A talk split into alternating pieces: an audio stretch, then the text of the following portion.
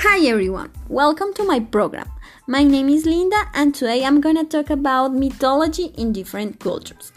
TED has some videos where you can observe how the cultures through history has used symbols to represent feelings or events to explain in an easy way things that are heavy to understand such as the dead or the time.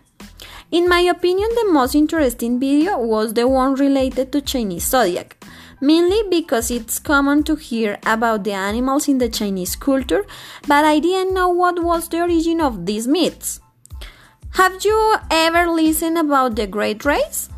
Well, if not, the Great Race was created by Jade Emperor. The legend tells that 12 animals had to compete in a race across the river. Those animals would earn a spot on the zodiac calendar in the order they arrive.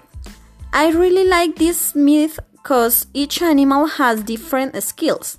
The winner was the rat, even though it's a small animal. It was smarter than the others, so it represents the astuteness. I hope you feel interest in this myth and go to TED channel in YouTube to enjoy these videos. See you later.